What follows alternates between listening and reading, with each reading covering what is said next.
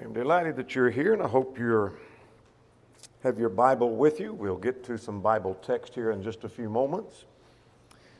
I want you to bear with some quotation and some information before we get to the Bible text because we're going to be dealing with a subject that is somewhat confusing to many of us, self included, and you'll see why in just a moment. I've been asked if I would deal with the doctrine of Gnosticism. What is that? What's that all about? You hear us sometimes in teaching a Bible class say that this probably refers to a Gnostic idea or Gnostic thought or an incipient form of Gnosticism. What are we talking about? And what is all of that about? And so I've been asked if I would deal with that in light of the implications of Gnosticism or reference to that perhaps scattered through the book of 1 Timothy, which we are studying, and 2 Timothy as well. Those are not the only books, but we are going to see probably as much or more reference in Timothy than we do some of the other books. And so we'll come to those passages, but get some background before we get to those passages will be helpful to us. So let's start with this. Just what is Gnosticism? When I get through giving the definition of Gnosticism, if you're still scratching your head saying, I'm not sure I understand fully, then join the club and get behind me because I'm right there with you. We do understand a great deal about Gnosticism, but you'll see why we don't as we go forward. Uh, don't have a full, complete, crystal clear understanding. It's not like Calvinism, for example, can boil it down to five points. Here are the points of Calvinism. Here are the implications of Calvinism. We got it. That's not the case with Gnosticism. Gnosticism comes from uh, that word Gnosticism that was not used in the Bible. You don't find that word in the Bible, but the word from which it comes is found in the Bible. The Bible, the word for knowledge is the word gnosis, and it just simply means knowledge. In 1 Timothy 6 and verse 20, we read about knowledge. We'll come to that. You don't have to turn there, you can if you want. But you find the word knowledge there, and it is from this word gnosis. And so the idea of being a Gnostic is you claim to have superior knowledge. And so we have several references in the Bible to those who might claim to have superior knowledge. Now, bear with some quotations. I don't know of a better way to approach this than to give some quotations from several sources. McClintock and Strong said this about Gnosticism it took up the facts which were the objects of common faith and made them subjects of speculation and profound thought. There was a great deal of speculation with reference to Gnostic thought. The same source said the latter claimed to be above the reach of the vulgar and to be derived from sources superior to the written word. And so, in the New Testament times, and even in our own day, and we'll talk about modern day Gnosticism in a moment or toward the end of our study. But in New Testament times, when you had the revelation of God, we have the complete revelation. You read and you understand, and you, you have this knowledge. But the Gnostics claim to have something far superior to what could be gained from the revelation of God a superior form of knowledge. The ISBE said it involves, as the name denotes, a claim to knowledge. Knowledge of a kind which the ordinary believer was incapable and in possession of which salvation in the full sense consisted. In Christianity, when we talk about the goal and we talk about what we are shooting for and what God's goal for us is, has to do with salvation and serving God. But the goal we'll get to in a few moments has to do with gaining this knowledge and what that knowledge will accomplish. It is vague to say the least. That is, what is this knowledge all about? What is this knowledge? What does it consist of? Bo Kirkwood, who is an elder in the Lord's church, a faithful member of the church, wrote a book called The Unveiling, uh, the da Vinci, Unveiling the Da Vinci Code. I'll talk more, more about the Da Vinci Code, uh, that book, a little bit later. But Brother Kirkwood said, What is very vague in Gnostic literature is defining exactly what gnosis or acquaintance is. Is it the accepting of Gnostic theology and cosmology? Or is it some other higher form or insight into one's being? We don't know.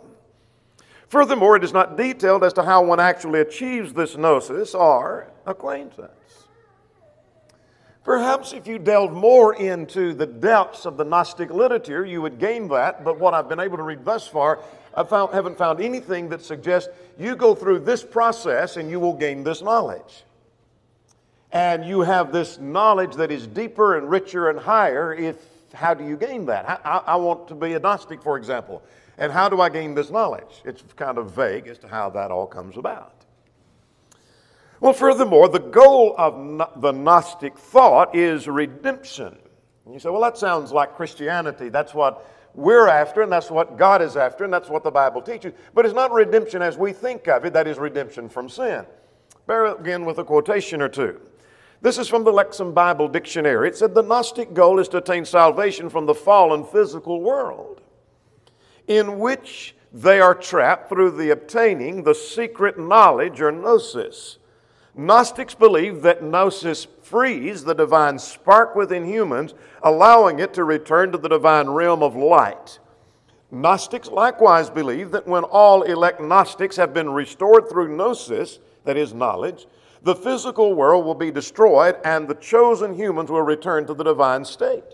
Sounds like the New Age movement, doesn't it?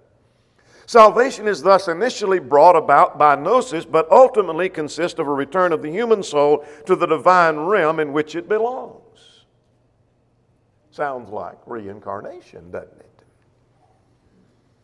The Gnostics took over the idea of redemption through Christ, not the full Christian doctrine, for they made it rather redemption of the philosophers from matter than redemption of mankind from sin. So when they talk about redemption, they're not talking about redemption from sin. You have sinned and you've fallen from God and you need to be saved from sin, but you're being saved from evil, and evil is matter. Matter is evil. All matter is evil, in fact. One other quotation along that line Gnosticism puts knowledge in the place of what only rightly could be occupied by Christian faith. To the Gnostic, the great question was not the uh, intensely practical one what must one do to be saved from sin or what uh, but what is the origin of evil? That's a big question in gnosticism. Where did evil come from? We'll get to that in a moment. How is the primitive order of the universe to be restored? In the knowledge of these and similar questions is the answer given to these questions. There was redemption as the gnostics understood it. That is they talk again about redemption but you're being redeemed from from evil in the sense of matter and you are being absolved into the divine. That is part of the concept of Gnosticism. One of the big questions is where did it start? And so, where can we point to and say, where did this idea start? Well, here, McClintock and Strong said, no question, however, is more perplexed historians than that which refers to the direct origins of Gnosticism. And so, we can't find a conclusive answer as to the exact origins of it. Kirkwood said that there is evidence that almost certainly Gnosticism existed centuries before the birth of Christ, although no one can give a precise date where it began.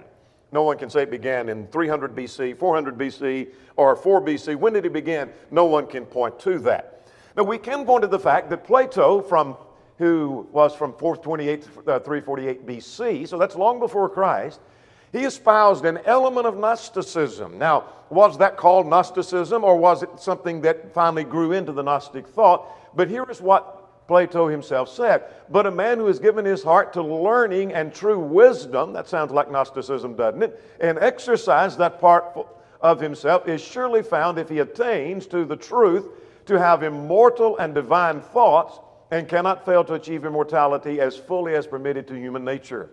That sounds a whole lot like Gnosticism, doesn't it? And that has been attributed to the Gnostic thought. It has been argued that Gnosticism began within Christianity. And so you had Christianity, and as an outgrowth of that, and by coming out of Christianity, it doesn't mean that Christianity endorsed it, but you might argue that Catholicism came from Christianity and the corruption that developed finally into the Christian church. And so it's been argued that it came out of Christianity, that Christianity was there and then Gnosticism was formed out of that. It didn't begin with Christianity, but I want to suggest it was influenced by and had influence on Christianity. How so? It was influenced by Christianity in that they took some of the principles of Christianity and tweaked them and perverted them and adopted some of those principles into the Gnostic thought, though it existed prior to Christianity.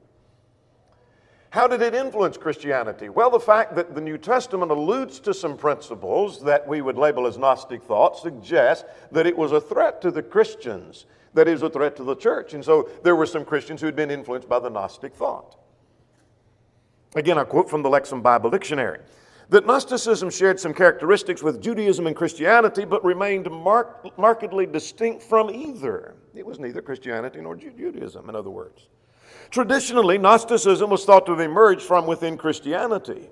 Recent scholarship, however, has acknowledged that Gnosticism may have been existing an existing belief that not only came into an, uh, contact with Christian, uh, may have been an existing belief that only later came in contact with Christianity. That is, it already existed, as we've argued, and that it later came in contact with Christianity. Right now, I'm beginning to get a better picture. I know the idea of knowledge and have a general idea that it existed before the time of Christ, but I want to suggest to you that it flourished in the second century, by the second century at least, and that's why some think that Gnosticism began in the second century, but it only flourished then. Kirkwood suggested that Gnosticism began to flourish in the late first and early second centuries. Didn't begin there, but it flourished during that time.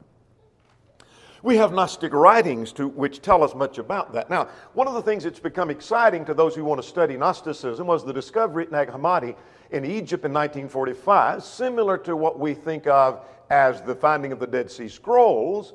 There were numerous Gnostic gospels, and I put them in quotations. They call them gospels. And in their mind, they are not only equivalent to, but superior to the gospels we have in the New Testament. And these Gnostic Gospels, a picture of those, Dan Brown, in his book called The Da Vinci Code, claims that there were 80. Some think that's an exaggerated number. I don't know. Maybe it was. But we have such Gospels, and this is only a sampling of those. There's the Gospel of Philip, there's the Gospel of Thomas, and there's the Gospel of Mary. And so, what have we learned so far? I want to kind of keep us, if we can keep us all together as we make our tour through Gnosticism. We know what Gnosticism is it is the claim of superior knowledge. Where do we get that? I don't know. How do you get it? I'm not sure. But it's superior to anything you get out of the New Testament, we're told.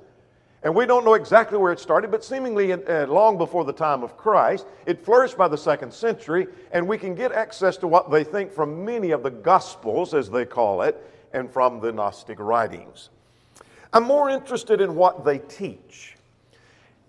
And so there is some confusion with reference to what they teach. It's hard to pinpoint these are the doctrines. For example, as I already mentioned as a parallel, uh, if you ask me what is Calvinism involved, I can name five basic principles, and those are the basic elements of, of Calvinism.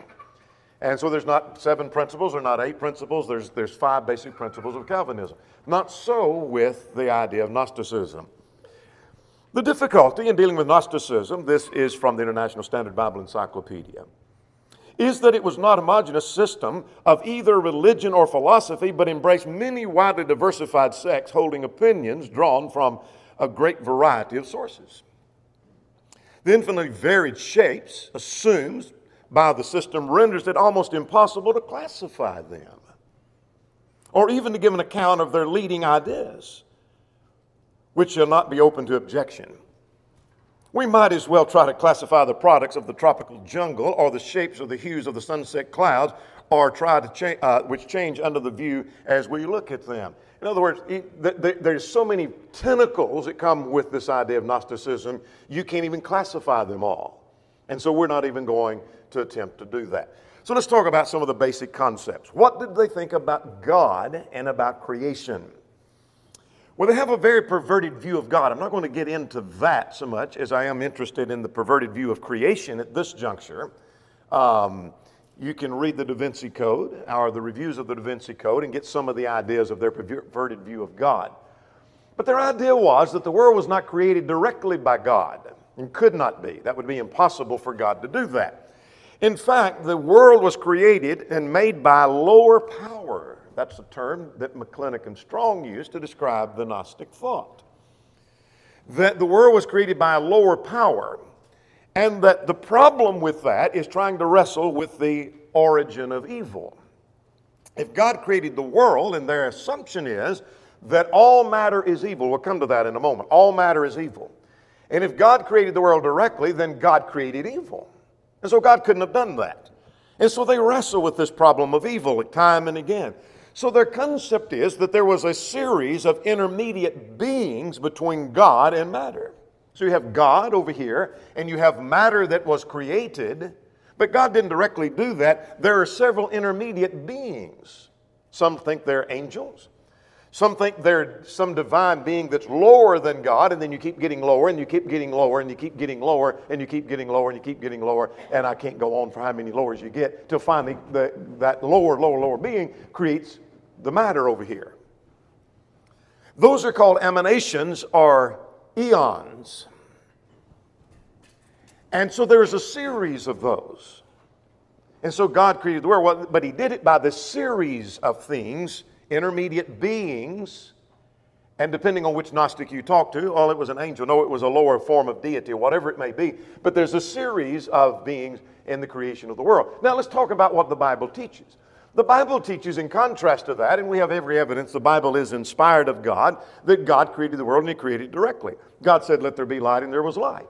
God created the animals. So, Genesis chapter 1, you are familiar with Genesis chapter 1. We don't have to take the time to trace all of that, but I want to give you just a sampling of what God did in Genesis chapter 1. For example, let's take um, day 5. On day 5, God uh, created the birds. For example, at verse 21, great God created the sea creatures. The text said God created the sea creatures. And He said it was good. So here is matter. They say it's evil. The sea creatures would be evil, the cattle be evil, man is evil, flesh is evil, all matter is evil. But God created that. In Psalm 33, God spoke it and it was done. There's no indication that there was great emanations that lasted for great eons of time. Well, that's their concept about God and about creation. Well, what is their doctrine concerning Christ and Jesus? And I put those as separate because Christ and Jesus are not one and the same, according to their concept.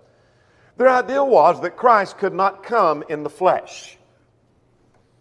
The one that was prophesied of the Old Testament, the Messiah, the Savior of the world, the Redeemer of mankind, could not come in the flesh because all matter and flesh is evil. It goes back to that principle and that basis of their concept. All matter is evil. But John 1 in verse 14 said that the Word, which been identified in chapter 1 in verse 1, we'll come to that a little bit later, that was deity, was made flesh and dwelt among us. In the beginning was the Word, and the Word was with God, and the Word was God. Then the Word was made flesh and dwelt among us, contrary to the Gnostic thought. So, thus, because of that concept, Jesus in the flesh was not the Christ. So, this Jesus of Nazareth that was walking on earth, there's no one would deny that Jesus was walking on earth. There was a man named Jesus who claimed to be the Christ and the Messiah. He was not the Christ, nor was he the Messiah at all. They deny the deity of Christ. They deny the virgin birth because that would argue something divine in connection with matter. Again, all matter is evil. We'll come back to that a little bit later. They deny the resurrection of Christ. In fact, the Gnostics hold that a literal view of the resurrection is the faith of fools. If you believe Jesus was literally raised from the dead, you're a fool according to Elaine Pagels, who was a Gnostic. They claim the secret. Now, this is, if you read the Da Vinci Code, and some of you have read it or watched the movie, the big hidden secret that Christianity tried to hide, and Christianity tried to keep this hidden because they didn't want the secret out. That's their view. The big secret that was let out of the bag by the discovery of the codices of, at uh, 1945 in Egypt was that Jesus and Mary Magdalene had a relationship. That is, a sexual relationship. And because, now again, he's not divine, so don't get excited that the, the deity is having some kind of relationship. He's not divine, but he had a relationship with Mary Magdalene, is the idea. Well, here's what the Bible teaches about Jesus. The Bible teaches that Jesus is divine. Hebrews chapter 1 and in verse 8, the Father said to the Son. Now, this was not the, the origin of Christianity in their minds. Some men got together and said, We're going to create Christianity, and we've got a purpose behind that. And we'll talk about that in a moment. But this was God the Father said, Thy throne, O God, is forever and forever. The Father referred to the Son as God. John 1 in verse 1 In the beginning was the Word, and the Word was with God, and the Word was God. That's the one that was made flesh and dwelt among us, verse 14. Romans 1 in verse 4, he was declared to be the Son of God, that's deity, divine, by the resurrection from the dead. So that argues for his resurrection and, divine, and the fact that he is the divine Son of God. But that's their concept. Now you're going to understand more about that when we get to 1 Timothy in just a few moments. But let's list another concept. This is kind of the root concept and the base concept of Gnostic thought, and that is that all matter is evil. Now, as it is true in some and I'm going to put in quotations, Christian theology, there are those who hold to a doctrine and then they go several different directions and opposing directions. Not all the same people, but one will go in this direction and one will go in another. The same thing happens here. How so? Well, they say, for example, because all matter is evil, that's why God could not directly create matter. So that is the basis for the doctrine of creation. All matter is evil, and so God could not have created that. That's why Christ could not have come in the flesh. So, this Jesus of Nazareth walking around, I know he's not deity because all matter is evil. He's evil because he's, he's in the flesh. So, he couldn't be the divine Son of God. He could not be God himself. So, because all matter is evil, on the one hand, the actions in the flesh don't matter to God because your flesh is evil. And it's going to do evil because all matter is evil. And so it doesn't matter what you do. And I would think I would have a tendency, if I bought into Gnosticism, I would think, okay, my flesh is matter, and all matter is evil. It's evil anyway, so I'll do whatever I want to do. Doesn't matter to God what I do. And there were some Gnostics who thought that. Now let's look at 1 John 3 and verse 6, and perhaps John is talking about this Gnostic thought. Uh, so turn with me to 1 John chapter 3 and in verse 6. Does God care what you do in the flesh? Does God care about that at all? Whoever abides in him, this is 1 John 3 and in verse 6, does not sin, and whoever sins has neither seen him nor known him. Now, we'll come back to 1 John a little bit later and talk about maybe the influence of Gnosticism on the writing of John, or why John may have written some things he wrote.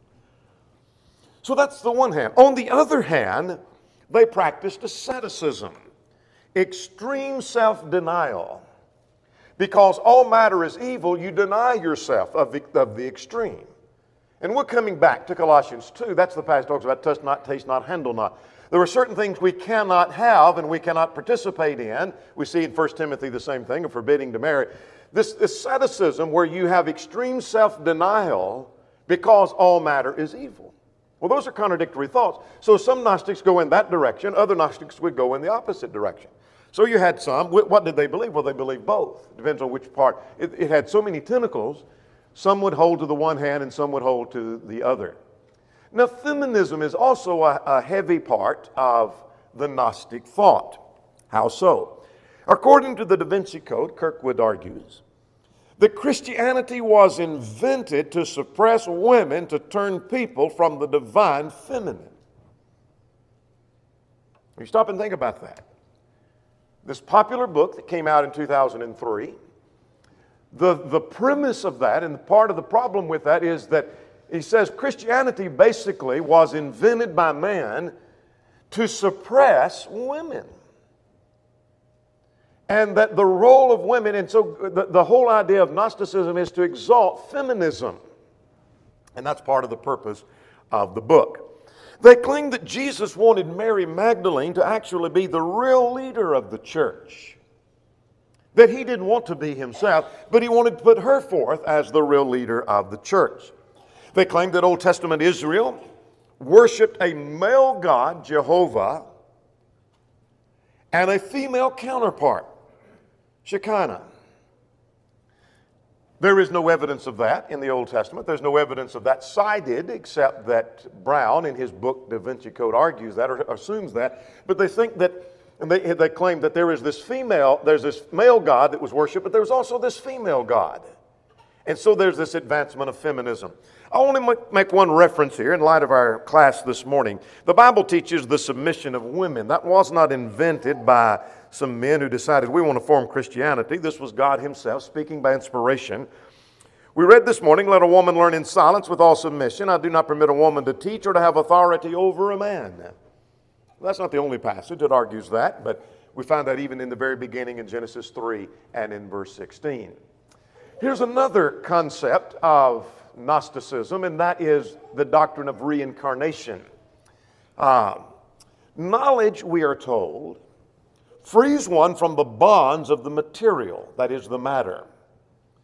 So if you do not have this gnosis or knowledge or acquaintance, and again, I don't know how you get that, I don't know how you acquire that, but if you don't have that, then you're left out. We'll come how you're left out in a moment. But if you do have that, what it does is it frees you from this evil of matter and the material. How does that work? Well, if you if you don't if you accept it, you're free. But if you don't accept it, then you're reincarnated back to some form on earth. So you have people talking about what they were in their former life, and now they've been reincarnated, and they think they came back as some lower life. Well, you came back as, as another form of evil. You were evil, and you are another form of evil because all matter is evil. Again, that's the basis of this idea of you know, reincarnation. I want to suggest to you that 1 Corinthians 15 argues for the resurrection in, of, in the end of time. The whole chapter argues that there is a general resurrection in the end of time. Reincarnation denies there is a resurrection. Because if you don't uh, be absolved into the divine, which is really the New Age movement, if you're not absolved into the divine, then you're going to be reincarnated, and then you'll be reincarnated, and you'll be reincarnated until finally you gain this knowledge. So I guess you really don't have to worry about this knowledge. You say, why don't I need to worry about it if, if I wanted to be a Gnostic? Because if you've got it, you're going to be absolved into the divine ultimately. If you don't have the knowledge, you're just going to be reincarnated, given another chance. And then you'll be reincarnated and given another chance. So don't worry about it. And maybe you'll get that knowledge somewhere along the line. Now, let's, that, that is not a list of all the doctrines. I'm just trying to give you just a flavor of the doctrine. Now, let's talk about uh, Gnosticism referenced in the New Testament. Now, when we talk about it being referenced in the New Testament, we're not talking about a passage that mentions the Gnostic by name, like the doctrine of the Nicolaitans or maybe the doctrine of the uh, Pharisees. Uh, we don't find that. But we have some passages that I must just say that they seem to allude to Gnostic thought. So let's start. And this is why I was asked to deal with this, is because of the implication in Timothy. And so I may come across one you say, I'm not convinced that's, that's referring to Gnosticism. Okay, then have at it. I'm not sure I, I have a basis to argue in detail. But I think we can make a case that these probably allude, if Gnosticism existed three or four hundred years or more before Christ, and it's still in existence now, then it would have existed during the time of the New Testament writers. And they seemingly made some reference to the thought. Start with 1 Timothy 1 and verse 4. 1 Timothy 1 and verse 4 talks about how Paul tells Timothy he is to teach no other doctrine, but only that which has been revealed. But in verse 4, don't give heed to fables and endless genealogies. Now, there's a great deal of question among commentators what is that? Some think it has reference to Jewish uh, endless genealogies. Maybe it does. Some think it has reference to this Gnostic thought of, of the eons or the emanations of all the intermediates between God and matter. And some think perhaps the fables may even uh, the, uh, have reference to some Gnostic thought. I'll leave that for you to judge. That may have reference to Gnostic thought. Let's go to chapter 1 and in verse 20. Again, I'm just putting out the thought that perhaps I think one particular passage, no doubt, has reference to Gnostic thought that we'll get to here in 1 Timothy, but others may perhaps allude to that concept. Let's go to chapter 1 and in verse 20. He mentions some having uh, made shipwreck of the faith, of whom are Hymenaeus and Alexander, whom I have delivered to Satan, that they may learn not to blaspheme. Well, I don't know what they thought. But it seems, in light of the second letter, 2 Timothy, that there was a denial of the resurrection, which the Gnostics would have denied. Were they the only ones? No, they weren't the only ones, but that may have had reference, and these may have very well have been those who were influenced by Gnostic thought maybe some other thought. I just pass that on for what that may be worth. Let's go to another passage that seems to get even a little closer. In chapter 4 and in verse 3, there were those who would forbid to marry and command to abstain from meats. Now, why, why were they doing that? Well, perhaps from, from Jewish thought, that could be the case. But it could be from this asceticism of the Gnostic thought. And it doesn't mean that those who bought into that were full fledged Gnostics, but they could have been influenced by Gnosticism. And let me footnote here not everyone who believes in some form of Calvinism buys the whole system. Well, the same thing here. Not everyone who holds to some form of Gnostic thought buys the whole system. So it could be that some were influenced by this, and so they, there is a form of asceticism, of, of extreme self denial. We're going to deny ourselves of marriage and of eating of meat because, again, all matter is evil. The more obvious one is chapter 6 and in verse 20. In fact, anything I read just about on Gnosticism or have been reading in the last few days will make reference, if it doesn't make reference to any other text, to 1 Timothy 6 and in verse 20. Well, let's see what 1 Timothy 6 and verse 20. Paul warns Timothy to guard that which is committed to your trust, avoiding profane and vain babblings and contradiction of what is falsely called gnosis or knowledge. Well, I don't know if anything better describes Gnosticism than that which is falsely called Gnosticism, knowledge. People with knowledge than those who deny Jesus is, the, is in the flesh. They deny creation and they deny the resurrection and they, on down the line we go, said all matter is evil. They claim to have superior knowledge. You have no way of knowing what they know.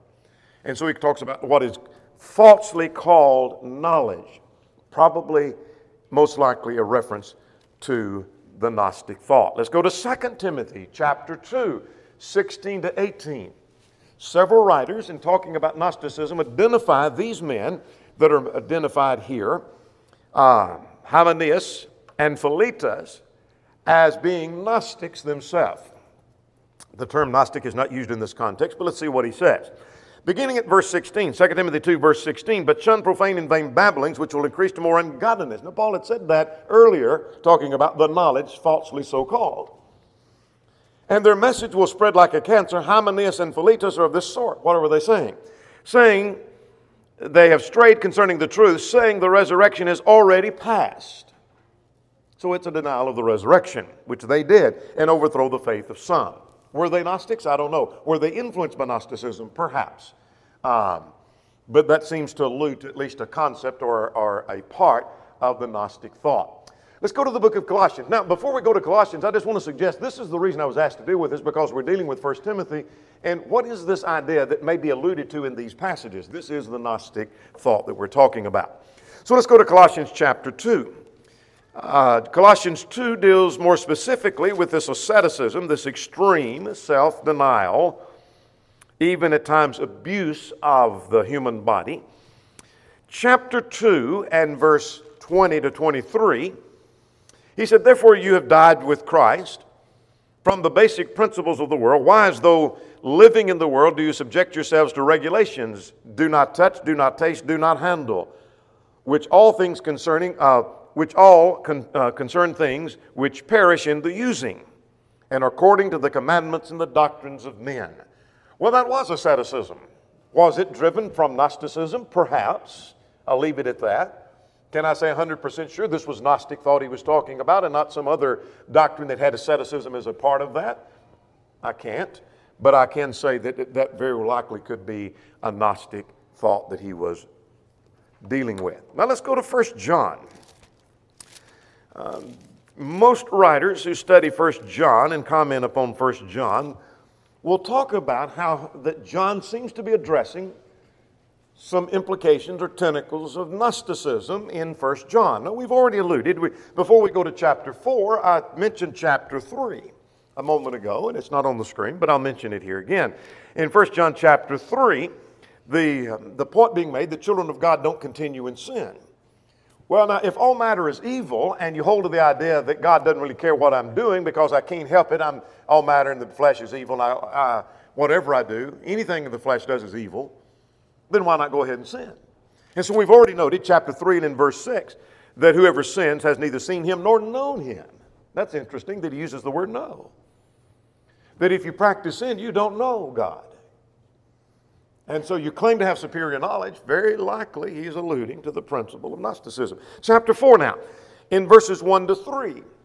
Uh, uh, John addresses the concept that says Jesus did not come in the flesh. He said, Try the spirits, whether they be of God, for many false prophets are gone out into the world. By this you know the Spirit of God. Every spirit confesses that Jesus Christ has come in the flesh is of God. Well, Gnostic said he was not come in the flesh. And by this we know the Spirit of truth and the Spirit of error. Uh, Now, notice it, and uh, that continues on down through verse 6, actually, instead of just through verse 3. But I just wanted you to see this idea that here was a doctrine of denying the deity of Christ, that he came in the, denying that he came in the flesh. He addresses that, seemingly alluding to the concept of Gnosticism. One more I'll mention, and then we'll move to our last point. Second John, beginning at verse 7 through verse 9, again he alludes to the idea that there are many deceivers gone into the world that do not confess Jesus as coming in the flesh and you pick up 10 commentaries and read about what, what is this all about, half of them, at least, if not more, if not 80% of them, will say this probably alludes to Gnostic thought, and probably so. Now, that's not an exhaustive list. Perhaps there are others. I'm just giving you a flavor that the Bible does address what seemingly has reference to Gnostic tentacles. Now, I want to be brief here because, uh, in interest of time, but also the fact that I, I really don't have a whole lot to say about Gnosticism today, though more could be said. What about Gnosticism today? And I want to suggest to you that Gnosticism is not dead because the doctrines associated with Gnosticism are not dead. And so this is not beating a dead horse in the sense that this was an old doctrine that has not risen up any uh, since the New Testament times. No one believes that, no one holds to that. In fact, it's a doctrine that's very much alive. The denial of creation is the very same concept that the Gnostics had. And so those who deny the creation, God could not have done that directly, but he did it over millions of years, is basically similar to the idea of the Gnostic thought. So this is not a, we're, we're dealing with much of the same kind of thing in our present day. There's the denial of the deity of Christ. There's the denial of the resurrection. There is the denial of, of the resurrection in the end of time by the doctrine of reincarnation. There's the doctrine of feminism. And on we could go. So is, is feminism out there? Sure. Is, is reincarnation being taught? Absolutely. Are all these doctrines being taught? Yes. And so the tentacles of Gnostics, Gnosticism is out there. It's very much alive. And so we may not know it as Gnosticism, but the doctrine is still there. One of the things that kind of created a resurging interest in that was the Da Vinci Code that came out in 2003 as a book and then later as a movie and got people interested in the fact that what are these, these writings uh, that were found in 1945 and what, what are found in these Gnostic Gospels? And so there was kind of a renewed interest in that. The New Age movement, we don't have time to go into, is very much alive today, which involves reincarnation, is one of their doctrines. I want to close with this quotation from Bo Kirkwood. The Kirkwood said that we live in the New Age society. The New Age thought permeates the arts, music, literature, and religion. We live in a time where mysticism has, is embraced by many, and the Bible no longer is considered the standard of authority. When the Bible is out and the New Age movement is influencing our music and our art and our literature, and it, and it is greatly, then we have the tentacles of Gnosticism alive and well today. Well, I hope that helps you. That helps me a little bit to do that a little bit of research. And all we've done is kind of hit the, the, the hem of the garment on that. That's just kind of an introductory thought to Gnosticism. That is certainly not in depth. And you may want to delve into that much deeper than that. But we've raised the question what is Gnosticism? And what did they teach? Where are references to the concepts found in the New Testament? And then seeing that it is much alive in our own present day. There may be one or more present who's not a Christian, who's not a child of God. Would you come believing that Jesus is the Christ, the Son of the living God? Would you repent of your sins, acknowledge your faith, and be buried in the waters of baptism for the remission of sins? If you're subject in any way, would you come while together we stand and sing?